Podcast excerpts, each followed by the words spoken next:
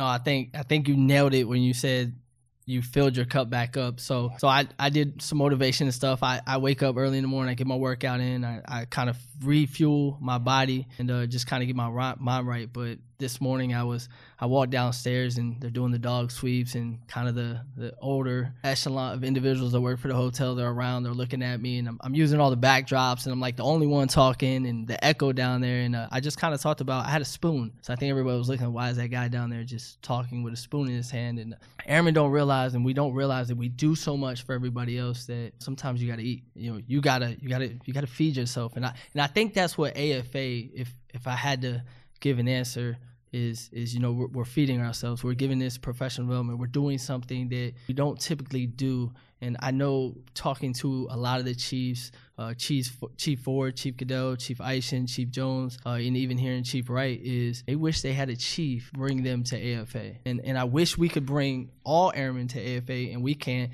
and that's really how this this podcast started. And you know, I was sitting in the office, and I was like, Chief, we should just bring the podcast stuff.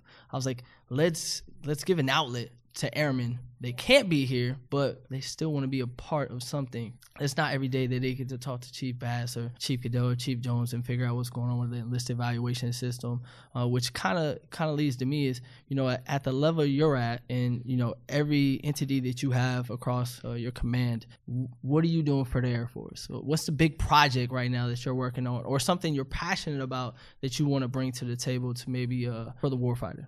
So so let me get to that question because I think that's important. You know what what's on my mind, what's on my boss's mind, and how are we looking at evolutionizing training? But before I do, you know, you talk about you you had a spoon and you were downstairs, and so you made me start thinking about eating and feeding, and and it's funny because I feel like I've said this recently where I feel like so especially those who have responsibilities, you know, where we are um, in charge of folks or or you know just responsibilities to our teammates we've got to feed ourselves, right? So, what are we feeding ourselves? How are we feeding ourselves? For many years as a young NCO, I kind of just lived haphazardly. You know, when I went to work and I w- was a good spouse and mom at home, I wasn't 100% deliberate, deliberate about my time, deliberate about my growth, deliberate about how I lived my life. And so, I think it's important that we, one, are more deliberate. Two, what are we feeding ourselves? And I will tell you that I think oftentimes we don't feed ourselves the right stuff. And most of us are used to just drinking milk. And so, you know, instead of just feeding ourselves some meat, we just, and I don't mean that because, oh, by the way, I eat vegan a whole lot. So don't, yeah, I don't want all the, you know, vegan and vegetarians get mad at me. So I eat vegan.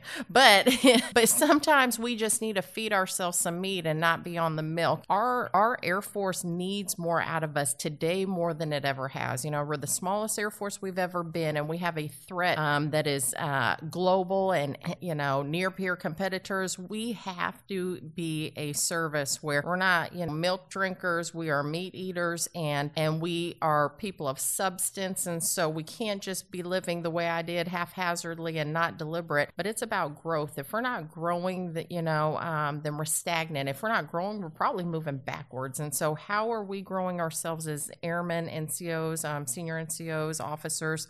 You, you've got to get after the professional development. We can't expect the enterprise, you know, to just spoon feed us. We've got to feed ourselves. So, um, you know, we've got to want to have a hunger to just grow ourselves, to listen to podcasts like this, to be able to connect and network and hear for yourself. And so, anyway, so that's my that's my. We need to get off milk and we need to feed ourselves some substance piece. Now, back to your piece on you know kind of what's on my mind. So let me tell you, we are really busy at Second Air Force, focused on the Air Force we need, and more specifically, how are we building the airmen that we need for the next 10, 15, 20 years, 30 years out and it starts today. We we know, you know, myself and my boss Major General Tullos that we can't afford to train today's airmen the way we did when I came in 20 something years ago. We have got to train differently, we've got to educate differently and we've got to be relevant today. And so so that means a different thing to every AFSC, you know, the cyber field will train differently than um, a defender AFSC and so